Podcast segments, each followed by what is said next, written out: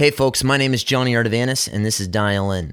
In this series, we've been examining the identity, structure, and leadership of the Bride of Christ, which is the local church. And in this episode, I want to continue our series by looking at the part that you, if you're a Christian, play in the body of Christ. The reality of Scripture is that every member of the body is a minister. And over the next two weeks, we are going to dive deeply into God's Word and study the great theme of your service to the local church. Let's dial in.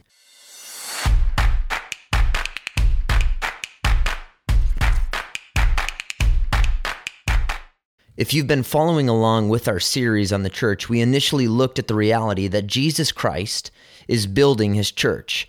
Jesus approaches Caesarea Philippi in Matthew 16, and he asks his disciples, Who do you say that I am? And Peter responds with simple profundity, saying, quote, You are the Christ, the Son of the living God. Jesus responds and says, Blessed are you, Simon Barjona, because flesh and blood did not reveal this to you, but my Father who is in heaven. Meaning this, that the confession that Peter makes regarding the identity of Jesus Christ can never be made apart from what? A miracle of God. And then Jesus responds and says, And upon this rock I will build my church, and the gates of hell will not prevail. In examining Jesus' statement, we considered what is the nature and purpose of the church. Jesus says that the church is in the Greek an ecclesia, those who have been called out of the world and called together into an assembly who are mutually committed to loving, obeying, and serving Jesus Christ. Furthermore, we examine that Jesus is the one who is building his church. The church is not, remember, a human invention, it is a divine institution. And if it's a divine institution, here's the encouraging reality for you that means it doesn't need any adaptation or innovation because Jesus himself is the one who is building it. We're not trying to change our strategy to reach the next generation. We are trying, in many ways, to do what the church has done for 2,000 years that being praying scripture, singing scripture, teaching scripture, all with the intent of growing in our love for the person of Jesus Christ. And as we do, we grow in our love for one another. And because Jesus is building his church, the reality of Scripture is that the church is going to face opposition. And yet, the church is not on defense. We're not just trying to keep Satan out of our backyard. We are trying to kick down the gate of the forces of evil. This means that we're not just trying to keep the world out of the church. We are trying and praying by God's grace to send the church into the world so that it can shine brightly in the midst of darkness. And the promise of a God who cannot lie is that the gates of hell cannot and will not prevail. Listen, if you are a member of Christ Church, you are a part of a mission that cannot fail. So we looked at this reality, and then in the last two episodes, we have observed what are the qualifications and functions of an elder namely, that they are to be godly men who are able to teach and preach and train the flock of God with the word of God. And they do so not lording their position over the sheep, but as one who loves the sheep and serves the sheep and dies for the sheep. We saw in Peter's approach to shepherding that leveraging positional authority is never as impactful as relational ministry. This may have been a long intro and maybe a little bit of a redundant recap if you just listened to three episodes in a row, but I felt it important for us to find our bearings for where we arrive today. Now, if you have your Bibles in front of you as you're listening, or if you're driving in the car, don't turn in your Bibles, but I want you to turn your attention to Romans chapter 12. And as you turn your attention, or your Bibles literally speaking, in this episode and in the next episode, I want to examine four responsibilities that you and I have in the local church. I will cover two of those responsibilities here and then two in the next episode. But in these four responsibilities that we are going to observe, what we are really going to consider are four responses to the gospel, because all obedience is the fruit of a right understanding of what Christ has done for us. So, four responsibilities that you have to the local church. The first of which is to lay down your life. Paul says in Romans 12:1, "Therefore I beseech you by the mercies of God to present your bodies as a living and holy sacrifice." Some of you may know, some of you may not, But whenever we see the word therefore in the scripture, we need to understand that this word is the fulcrum upon which major sections of the Bible rest. If you had to pick the three most important Bible words, you would have to include the word but, the word unless, and the word therefore, meaning this, it says that we're dead in sin in Ephesians 2, that we're children of wrath, and then it says in Ephesians 2 4, but God. That's a contrasting conjunction. So that's a huge statement. Jesus says to Nicodemus, unless a man is born again, he will not enter the kingdom of heaven. So, unless there denotes a necessary condition. Unless you take this medicine, you will die. So, unless is a huge word. And then the third important Bible word is the word therefore, because it's drawing all that came before it and then providing an action or a response in light of what we have just examined. And Paul has been expounding for 11 chapters on the glories of the gospel. He is summarizing to us all that Jesus Christ has done. He states that God has justified us by his grace. He has forgiven us of all of our sin. He has adopted us as sons. He has sealed us with his Holy Spirit. He has promised us an inheritance in glory. And then he tells us in Romans 8 that nothing can separate us from the love of God, which is in Christ Jesus. Now, the logical question is what did we do to earn this great salvation? What's the answer? Nothing. We brought nothing to the table except our own sin.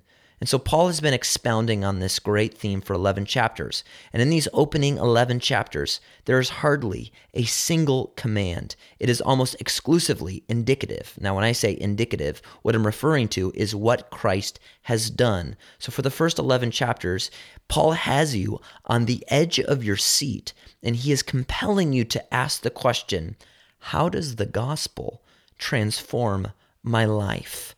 And then Paul provides the answer in the first verse of chapter 12. Paul says again, Therefore, I beseech you by the mercies of God, present your bodies as a living and holy sacrifice. This rhythm that Paul follows of indicatives that precede the imperatives, meaning what Christ has done, before then, he tells us what we do in response to that. For example, Paul does the same thing in Ephesians 4. He expounds on the riches of the gospel and the glories of Jesus Christ for three chapters, and then he reaches a pivotal point in chapter 4, verse 1. He says, Therefore, I, the prisoner of the Lord, implore you to walk in a manner worthy of the calling with which you have been called. But he only gets there after he has already proclaimed powerfully in chapter 1, verse 5, that God predestined us to adoption as sons through Jesus Christ. Then he says in Ephesians 2, we were dead in our trespasses and sins, but 2 4, but God, being rich in mercy because of his great love with which he loved us.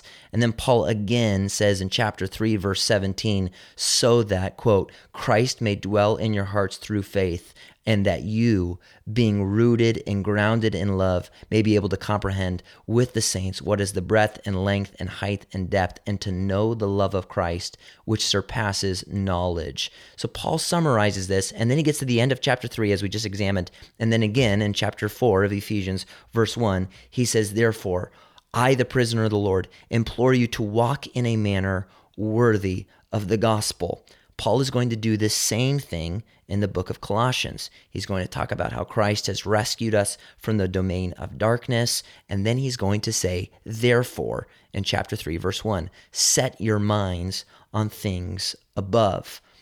I remember when I was initially going into the jeweler to buy a ring for my wife Katie when I was about to propose you walk in there and they treat you like a king. How are you, Mr. Ardavanis? Would you like some shrimp cocktail? And I'm like, yeah, don't mind if I do. Would you like some coffee? Yes. Some cream? Absolutely. And then they begin to show you these various diamonds, but they don't initially show you the diamonds. They first have to educate you. So they tell you about the four C's the cut, the color, the clarity, and the carat. They tell you everybody knows about the size or the carat of the diamond, but very few understand the cut and the color and the clarity. And then they begin to examine these diamonds. And instead of holding that diamond up to the light, what they do is they hold that diamond up against a black velvet backdrop so that you can see all the various and diverse angles to its multifaceted beauty against that black backdrop. And this is what Paul does in his writing throughout the epistles, and what he does very clearly in the book of Romans. For 11 chapters, he details really the black velvet backdrop of our sin. And then he arrives at this point in chapter 12, verse 1, where he calls us to consider the marvelous and multifaceted mercies of God. And then we read an imperative, which is present your bodies as a living and holy sacrifice unto God. So we're examining this theme on the church, and you may be wondering, where are we at? What, what are our bearings here? And this is the first reality. Your response to the bride of Christ, which is the local church, if you're a Christian, is to lay down your life on the altar for Jesus Christ. This means here that when you grasp and are gripped by the gospel, you offer your life unreservedly, wholeheartedly, and energetically to God. Paul is saying, after all, in verse 1, this is the only reasonable response. He says, This is logical. If Christ has died for you, you should live for him. In the Old Testament, they offered animal sacrifices. And now that Jesus has died and has paid the ultimate sacrifice, the question is for Christians what sacrifice are those under the new covenant to make? What's the answer? Well, the answer is our very lives. Paul is going to, in a matter of moments, begin to talk about the gifts, the spiritual gifts that come from the Holy Spirit. But fundamentally, the stewardship of those gifts are driven by the power of the gospel. And so he urges us, lay down your life. He urges you through the living and active word of God, lay down your life. The world thinks there are two classes of Christians those who unreservedly surrender their entire lives to Jesus Christ, and those who don't.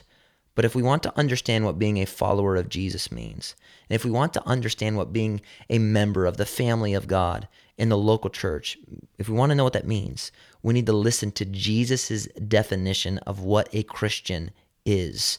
A follower of Jesus is someone who picks up their cross, denies themselves, loses their life, and abandons all else for Jesus Christ.